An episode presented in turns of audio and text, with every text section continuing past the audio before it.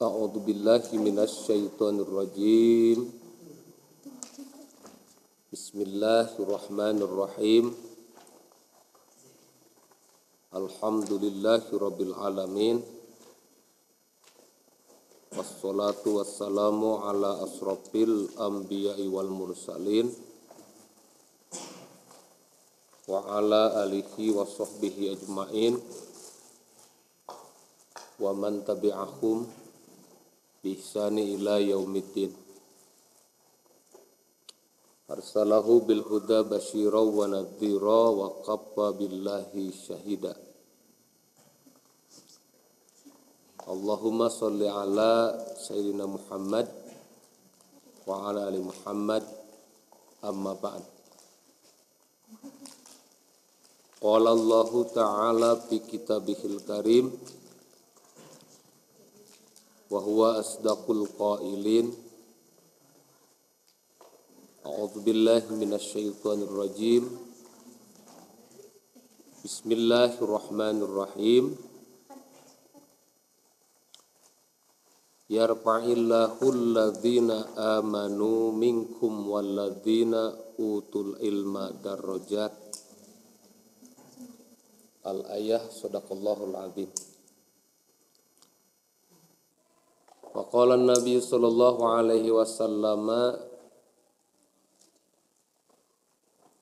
Maning taqala liyata'allama ilma illa gufirallahu qabla ayyakhtuwa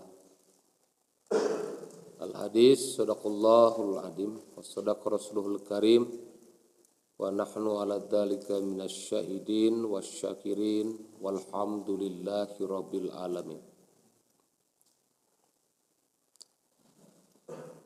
Puji syukur kita panjatkan kepada Allah Subhanahu wa taala bahwa atas limpahan nikmatnya pada malam hari ini kembali kita bisa berjumpa dalam rangka melaksanakan salah satu kewajiban bagi kita umat Islam yaitu melaksanakan tolabul ilmi mudah-mudahan tolabul ilmi kita menjadi berkah sehingga kita dapat memperoleh pemahaman dalam rangka mencari bekal untuk beribadah kepada Allah Subhanahu wa taala.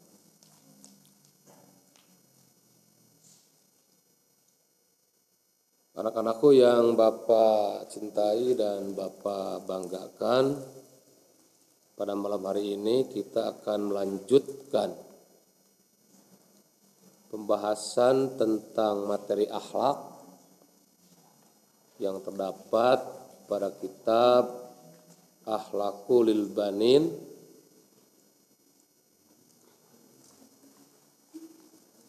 yaitu pada halaman yang ke-8 poin yang ke-8 silakan yang punya buku akhlaknya dibuka. Yang belum membawa menyimak saja dengan tidak berisik. Kenapa? Karena kalau berisik takut kalian tidak bisa memahami secara baik apa yang disampaikan dalam materi akhlak ini.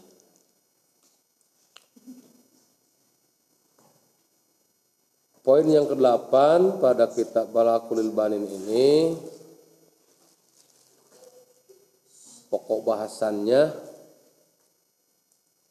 yaitu Nabi Yuka Muhammadun sallallahu alaihi wa alihi wasallam. Coba siapa yang tahu artinya apa tuh? Nabi Yuka Muhammadun sallallahu alaihi wa alihi wasallam. Coba kira-kira apa tuh artinya? Ada yang tahu gak? Hmm? Ya. Nabi Yuka, Nabi engkau. Nabi Yuka, Nabi engkau bernama Muhammad Sallallahu alaihi wa alihi wasallam. Jadi pokok bahasan ini tentang Nabi Muhammad Sallallahu Alaihi Wasallam. Maksudnya adalah tentang keharusan-keharusan kita dalam rangka mengimani Nabi Muhammad Sallallahu Alaihi Wasallam. Kita mulai ayyuhal waladul adib ayyuhal waladul adi. Wahai sekalian anak-anak yang beradab. Oh ya. Wahai sekalian anak-anak yang beradab. Maksudnya adalah seruan kepada anak-anak yang memiliki budi pekerti, memiliki adab, karena ada anak yang memiliki adab, ada juga yang tidak memiliki adab. Kalau anak yang memiliki adab, berarti dia memiliki perilaku yang baik. Kalau anak yang tidak beradab berarti tidak memiliki perilaku yang baik.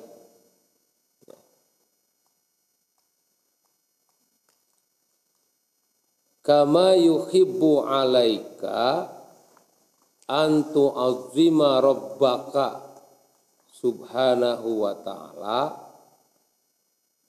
yajibu alaika aidha antu azim nabiyika sallallahu alaihi wa alihi wasallam.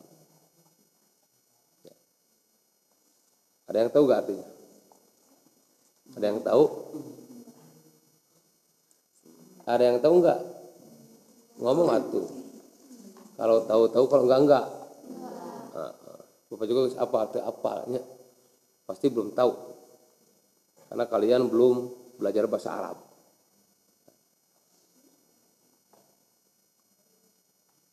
Kama yajibu alaika sebagaimana diwajibkan kepada engkau sebagaimana diwajibkan kepada engkau antu azima rabbaka subhanahu wa ta'ala bahwa engkau harus mengagungkan Tuhanmu yaitu Allah subhanahu wa ta'ala. Jadi sebagaimana kita mengagungkan Allah juga kita kan suka mengagungkan Allah ya? Betul ya? Suka mengagungkan mengagungkan Allah bagaimana caranya? Ya, beribadah, gitu ya. Kemudian apa lagi? Berzikir, terus berdoa, mengagungkan Allah. Melaksanakan sok, sholat, termasuk ini juga mengaji, mencari ilmu itu mengagungkan Allah. Si agama. Sebagaimana diwajibkan kepada engkau untuk mengagungkan Tuhanmu yaitu Allah Subhanahu wa taala yajibu alaika aidha maka wajib pula kepada engkau aido itu juga aido juga wajib kepada engkau juga. Wajib kepada engkau juga. Ya. antu azima. Supaya engkau mengagungkan nabi yaka nabimu nabi engkau Muhammad sallallahu alaihi wa alihi wasallam Jadi lain mung ukur Gusti Allah anu diagungkeun teh.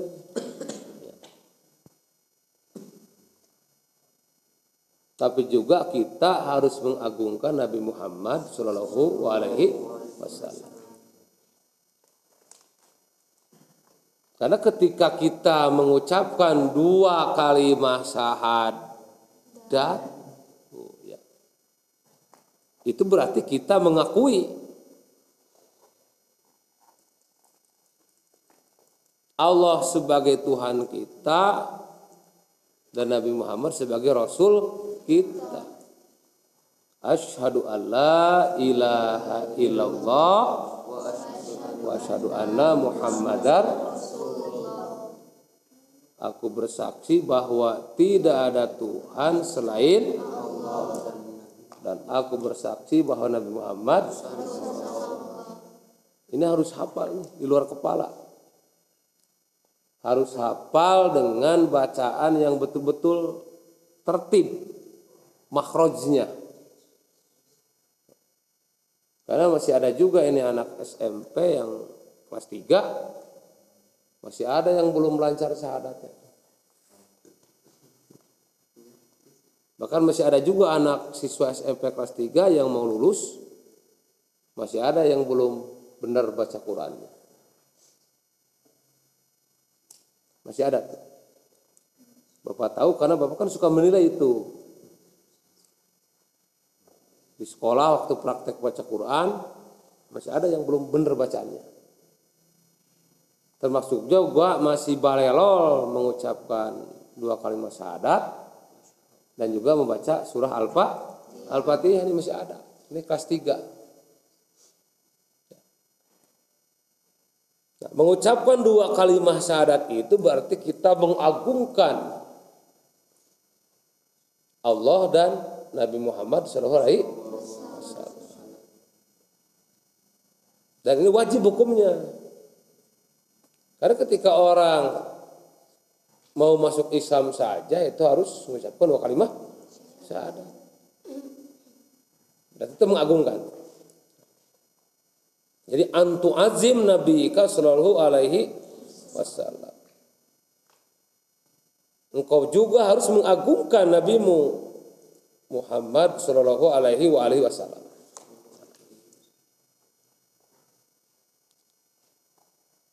Wa tamla'a qalbaka bi mahabbatihi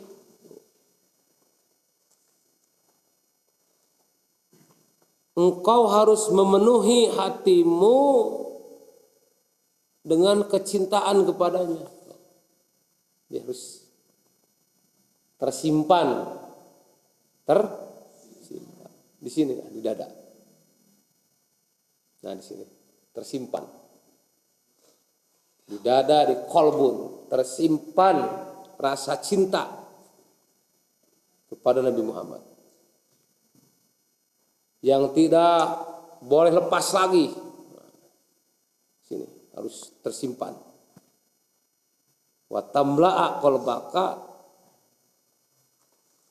engkau harus memenuhi atau menyimpan kolbaka hatimu bimahabbatihi dengan kecintaan kepada Nabi Muhammad sallallahu alaihi wasallam. Kadah tumubuh rasa cinta ka Kangjeng Rasul dina hate dengan kecintaan yang ikhlas. Bukan kecintaan yang dibikin-bikin dibuat-buat. Oh, ya.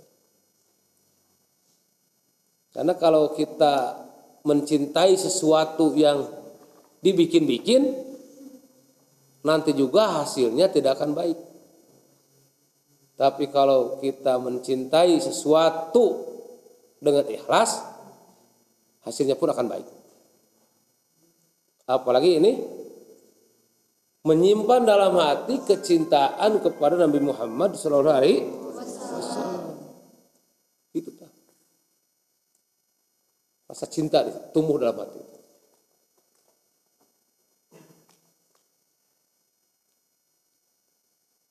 Ukurannya bagaimana? Hatta tuhibbahu sehingga engkau mencintai nabimu.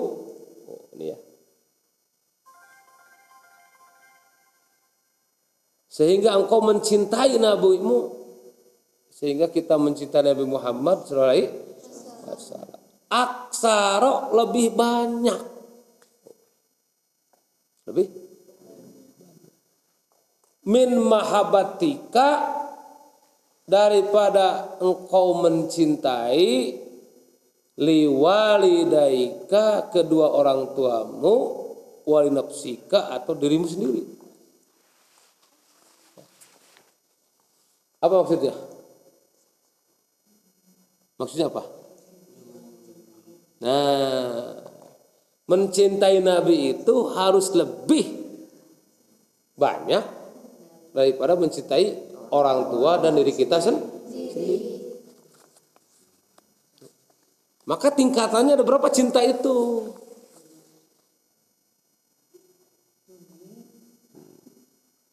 Satu, cintailah Allah terlebih dahulu. Ada. Dua, cintai Nabi Muhammad.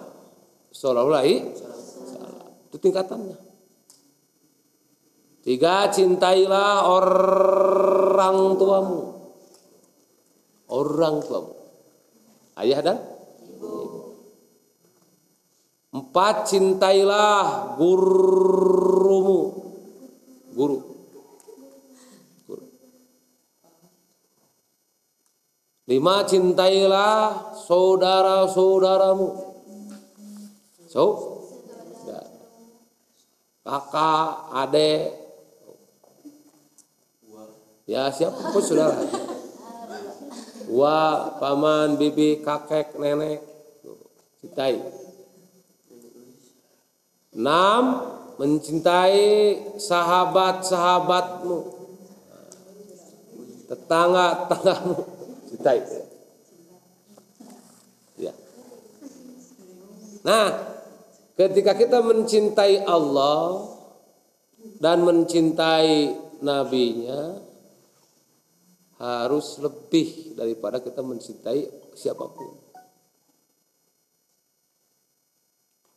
Coba kalau kamu ke orang tua cinta gak? Cinta. Ya, kecintaan sama orang tua jangan mengalahkan kecintaan kepada Allah dan Rasulnya. Kepada guru cinta gak? Cinta. Kepada guru jangan mengalahkan kecintaan kepada Allah dan Nabi-Nya. Jadi yang pertama kali kita cintai Allah dan Rasulnya. Allah dan Allah dan Rasulnya tuh. Jadi hatta tuhibbahu aksaro sehingga engkau mencintainya mencintainya Nyaris itu kepada siapa? Nabi. Sehingga engkau mencintai Nabi Muhammad Sallallahu Alaihi Wasallam aksaro lebih banyak lebih banyak. artinya lebih cinta min mahabbatika liwalidaika odopsika daripada engkau mencintai kedua orang tuamu dan dirimu kamu cinta gak sama diri kamu Bukti kamu cinta sama diri kamu apa tuh? Menjaga diri betul. Menjaga. Kalau sakit kita, kalau kita sakit apa? Diobati. Karena sayang. Kalau sakit kita berobat. Karena kita cinta sama diri kita. Kalau kita sedih, menghibur diri. Katakan menghibur diri. Jangan kita sedih terus aja. Sedih. Larut dalam ke kesedihan. Ujungnya apa? Larut dalam kesedihan ya. Terlalu banyak sedih terlalu banyak bingung bimbang ya akhirnya kamu cepat sakit juga. Sedih. Cari hiburan Cari sakit, cari obat. Bingung cari teman curhat. Supaya kita tidak bingung. Kita sayang. Kamu sayang nggak kepada saudara teman? Sayang. Bukti kamu sayang, cinta kepada teman bagaimana? Ya. Mencintai saudaramu harus seperti kita mencintai diri kita sendiri. Teman kita sakit, kita pun ikut merasakan sakitnya. Artinya kita harus ikut larut dalam kesedihan. Jangan ada teman sakit, kita malah bahagia. Asik, siranika gering. Nah, bagus. Hmm? Kalau ada teman bahagia, kita ikut bahagia. Teman susah, kita ikut meng mengsusah masa, menghibur ikut meng menghibur tuh supaya tidak ada duka duka lara tidak sedih itu cinta nah cinta kepada Allah cinta kepada Rasul itu artinya melaksanakan perintah Allah dan Rasul dan juga menjauhkan diri dari yang dilarang oleh Allah dan Rasul kita ikuti prosedur itu. Jangan ngomong kita cinta sama Allah Rasul tapi kita tidak mengikuti perintahnya. Ini yang salah. Nah kemudian, kok kenapa kita harus mencintai Nabi? Di sini jawab. Li'annahu alladhi alamana dinal Islam. Apa? Apa? Apa? Baca baca. Li annahul ladhi alamana dinal Islam. Apa artinya apa artinya lu bisa diberi bonus so. apa teh Islam ukur tung tungna ayat Islamannya sok sanu apa li'annahu alladhi alamana dinal Islam. Apa artinya? Ya, bisa tuh. Biasa? Tuh biasa. No? Biasa. Akarmu? Cuneng, cuneng. Bang Ija. Coba, siapa yang tahu? Bang Dito? Hah? Islam itu indah. Iya betul. Apanya yang indah? Islamnya. Kalau itu Islam itu indah. itu mah di salah satu judul televisi ya. Islam itu indah. Ya, kok ke sana itu? Ya, coba artinya. Kita ikuti. Li annahul ladhi alamana dinal Islam. Coba baca bersama-sama. Li annahul ladhi alamana dinal apa artinya apa artinya kenapa kita harus mencintai Nabi Muhammad kenapa kita harus mengagungkan Nabi Muhammad ini jawabannya yang pertama li annahu ladzi alamana dinal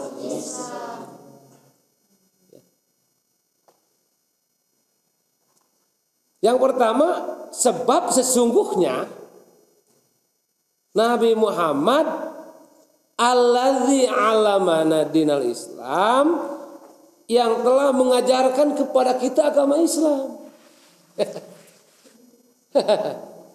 yang telah mengajarkan kepada kita agama agama Islam. Telah mengajarkan kepada kita agama Islam. Alamana. Alamana itu mengajarkan bahwa sesungguhnya dia Nabi Muhammad telah mengajarkan kepada kita dinal Islam, agama Islam. Jadi kita tahu Islam itu dari Nabi Muhammad tuh. Karena beliau membawa ajaran atau risalah is Islam.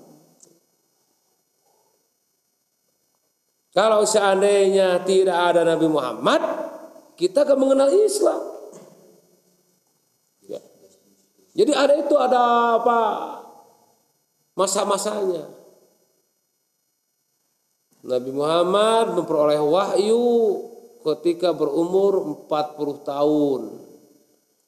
Quran surat Al-Alaq 1 sampai 5 di Gua Hiro. Sampaikan, sampaikan, sampaikan, sampaikan, sampaikan. Itu dakwah pertama tuh. Pengikutnya pertama hanya sembilan orang tuh. Dakwah Rasul tuh, sembilan orang. As-sabiqunal aw awalun. Eh sekarang umat Islam sealam dunia ini kurang lebih 2,5 miliar. Bayangkan. Banyak tuh. Muslim terpadat sealam dunia adalah di Indonesia. Kurang lebih muslim di Indonesia itu 80% dari 255 juta Indonesia. Jadi kamu kalikan tuh 80% dari 255 juta. Berapa ratus juta muslim Indonesia. Orang yang paling berjasa pertama kali Nabi Muhammad mengajarkan Islam. Sehingga kita beragama Islam karena mengikuti agama yang dibawa beliau itu ajaran Islam. Itu jasa. Maka kita mengagungkan tuh. Mengagungkan.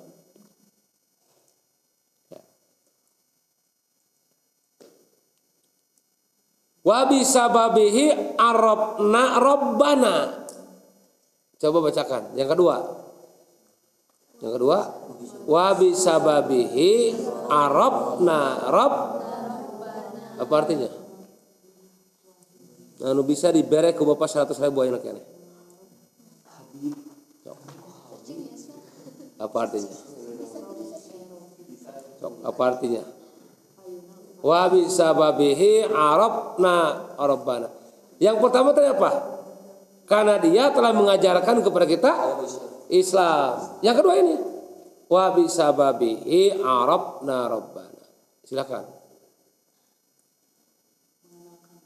Yang kedua apa? Dengan sebab dia Arabna Rabbana kita jadi mengenal Tuhan kita. Mengenal Tuhan kita. Mengenal Allah. Ya. Kita jadi mengenal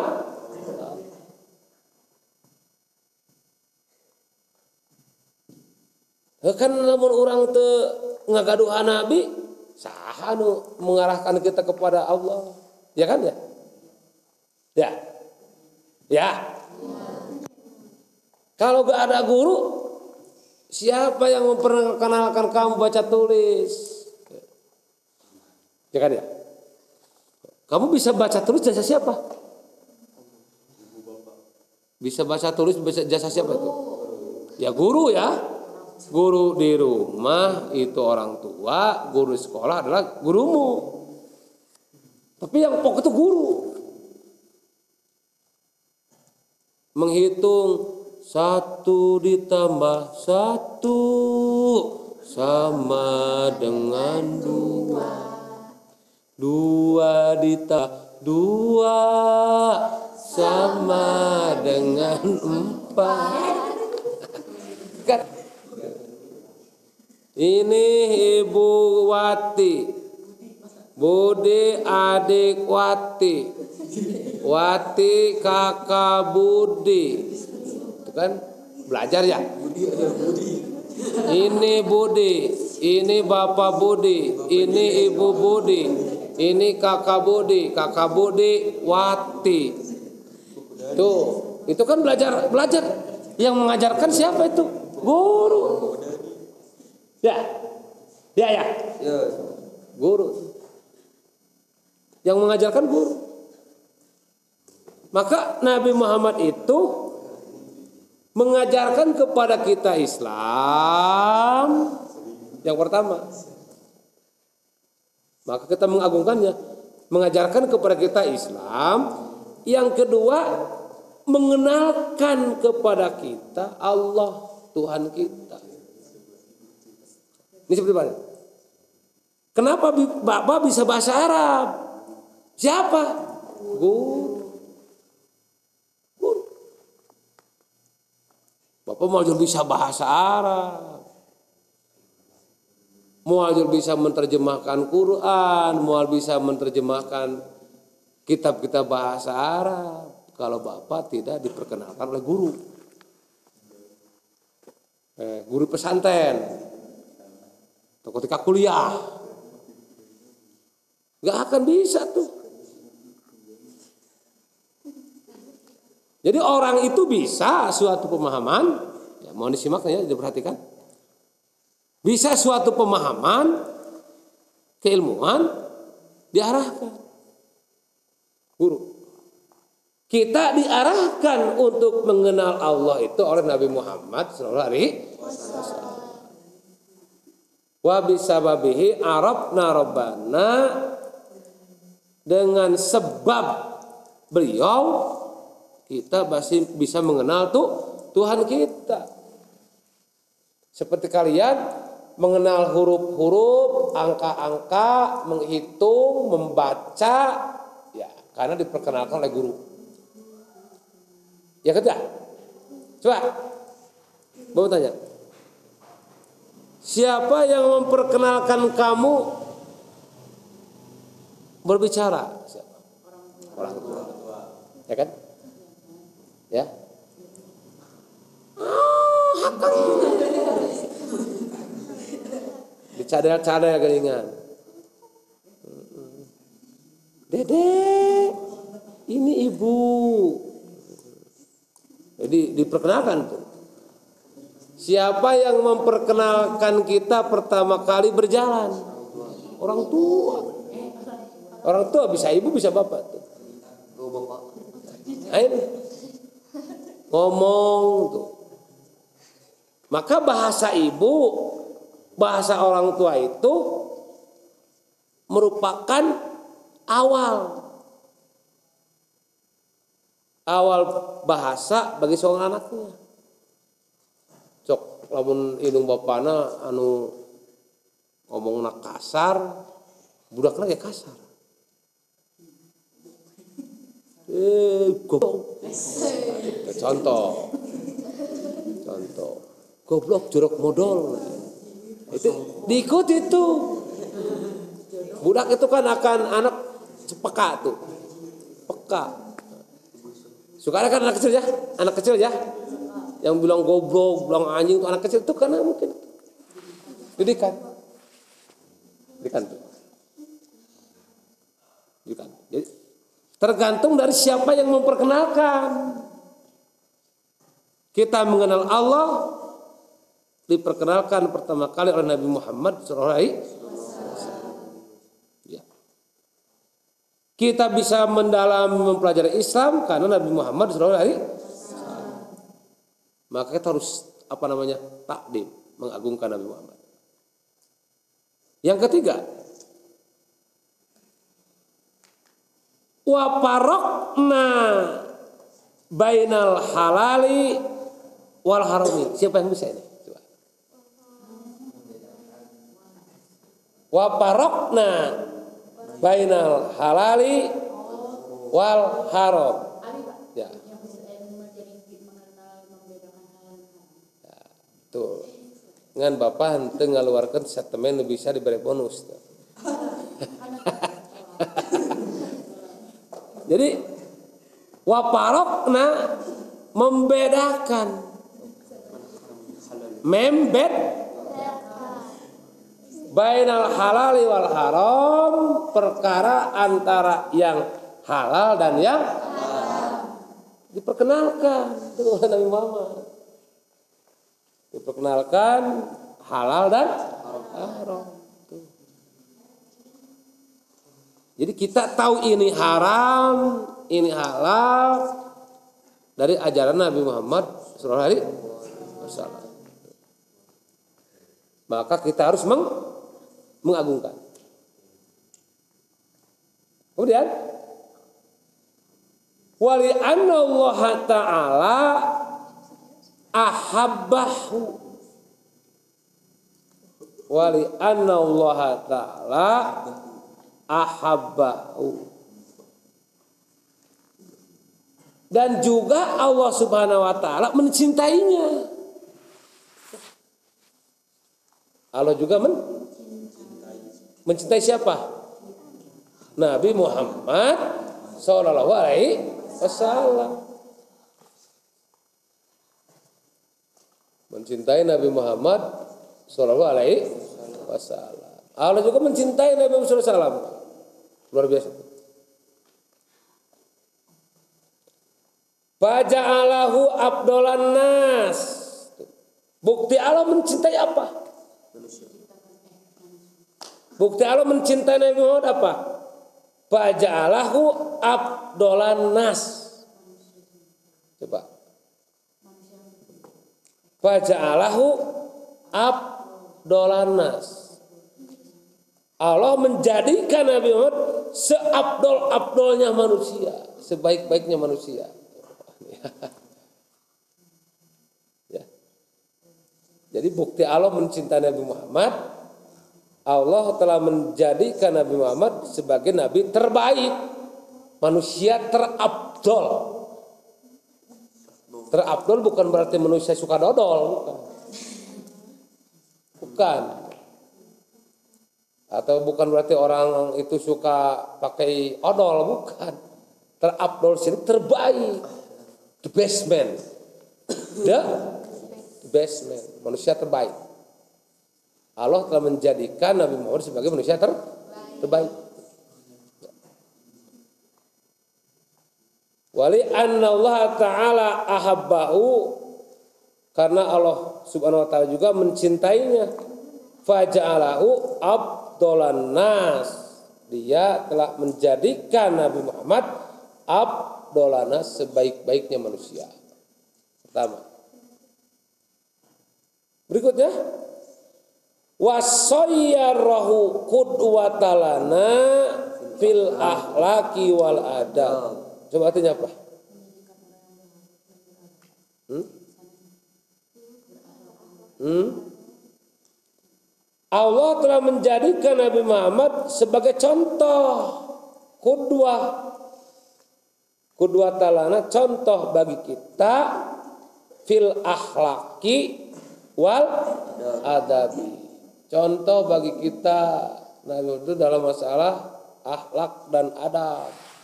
Oh, ya. Coba bayangkan nih.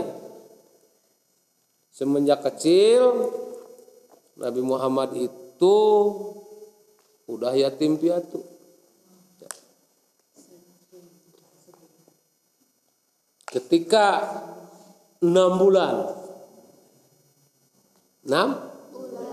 Di rahim ibunya udah ditinggalkan mati ayahnya. Ya. Lahir ke alam dunia sebagai anak yatim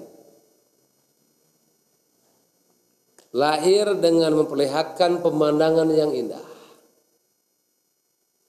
kalau orang lain lahir menangis Nabi Muhammad malah tersenyum Karena orang lain lahir itu dengan kepala sekujur tubuhnya berlemburan darah, Nabi Muhammad tidak ada setetes pun darah di badannya. Kalau orang lain lahir ke alam dunia tanpa ada cahaya dari sekujur tubuhnya, kalau Nabi Muhammad lahir dengan mengeluarkan cahaya yang mengkilaukan. Bayangkan lahir tersenyum, tidak ada kotoran, disinari cahaya. Dia lahir ke alam dunia sudah posisi disunat. Terus beda jeng dito masih kena kieu.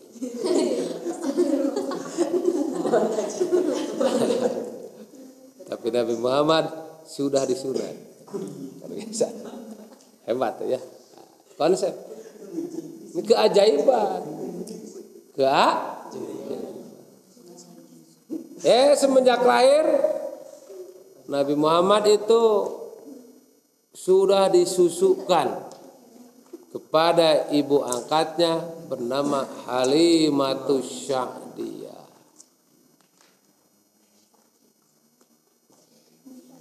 Usia enam tahun ibunya Siti Aminah pun meninggal dunia dimakamkan di Abwa Usia enam tahun dia tumbuh menjadi anak yang cerdas, yang pintar, tidak cengeng, jarang menangis, selalu tersenyum, selalu riang, tidak pernah meriang. Selalu riang, periang, tidak pernah muriang.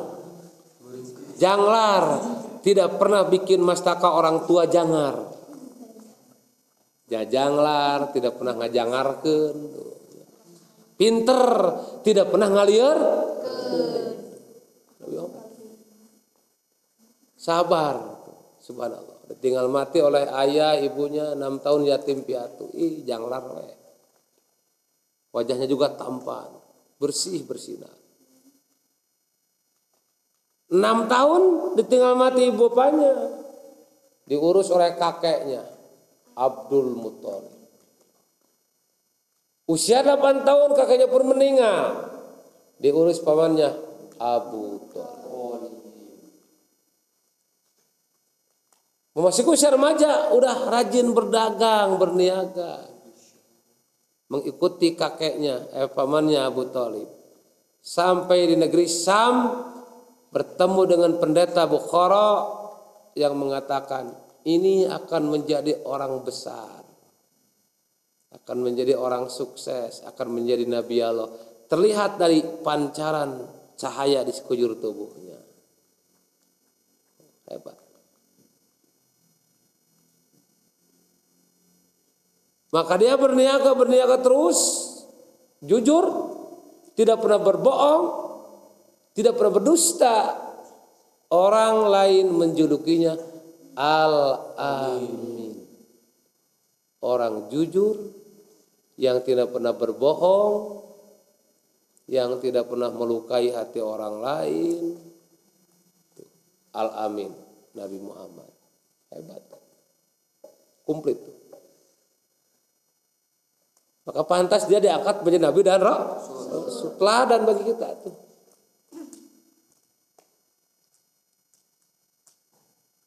Masuk usia 25 tahun dia menjadi seorang pedagang yang tangguh. Bertemu dengan majikannya bernama Siti Khadijah yang waktu itu sudah jande. Usia 40 tahun menikahlah dengan Siti Khadijah. 40 tahun dengan 20 tahun beda 15 tahun. Tapi Siti Khadijah masih bahenol. Masih cantik masih rupawan tambah dengan kekayaan yang luar biasa. Kenapa kaya? Ada maklumat kekayaan kota Mekah dua pertiganya milik Siti Khadijah. Sultan tuh ya. Dua pertiga kekayaan kota Mekah milik Siti Khadijah. Saudagar terkaya tuh. Udah cantik, udah korongan bangsawan kaya Pak Ustadz gedai kan gitu ya kan baik kajana guys al benghar gitu nah, gitu kan itu ya. kita lebih baik jana yang kaya tuh jana kaya iya jana kaya nu siap berjuang untuk is Islam, berjuang untuk agama, agama. Itu yang dimaksud bahwa kesuksesan. Dan Nabi Muhammad menjadi seorang Nabi dan Rasul itu dengan wahyu pertamanya itu ternyata dia meninggalkan kesan teramat mendalam dengan empat sifat yang dimilikinya. Satu sidik, jujur, kedua amanah dapat di? Yang ketiga ada tablik menyampaikan. Yang keempat patona cerdas cerdik bijak. Itu keutamaan Nabi Muhammad. Maka pantas kita mengagungkan. Mengagungkan beliau dia sebagai kudwah bagi kita yang berikutnya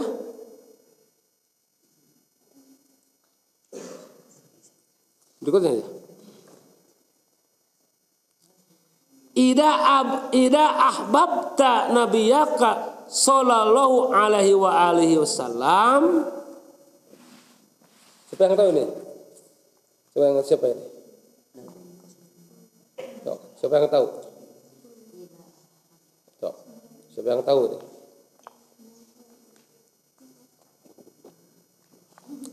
Siapa yang tahu? Ida ahbabta nabiyaka sallallahu alaihi wasallam apabila engkau mencintai Nabi Muhammad sallallahu alaihi wasallam apabila engkau mencintai Nabi Muhammad SAW Fatabihu pisirotih. Nah, ya. Yang pertama, hendaklah engkau mengikuti jalannya. Ikuti jejak langkah.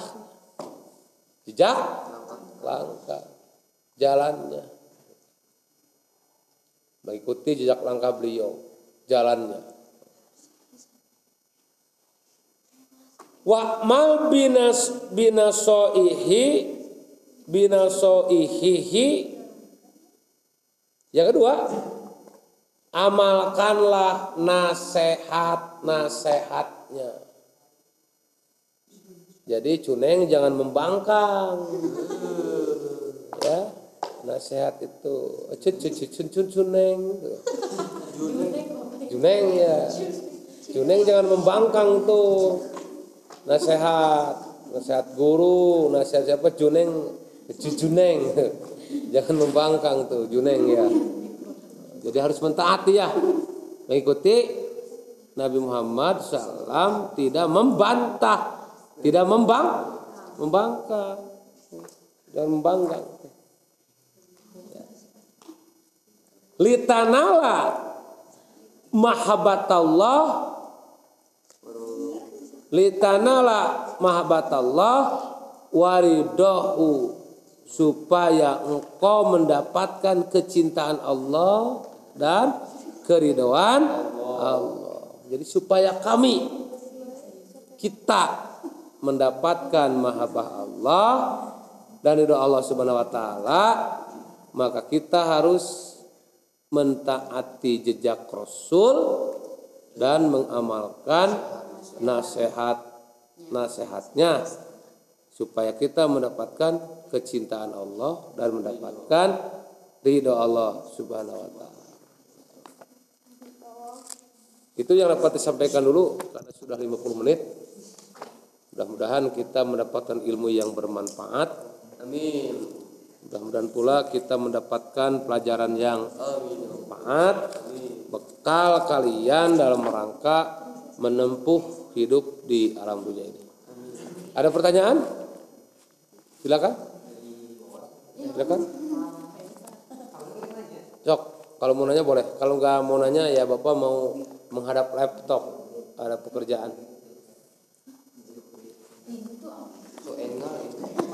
Itu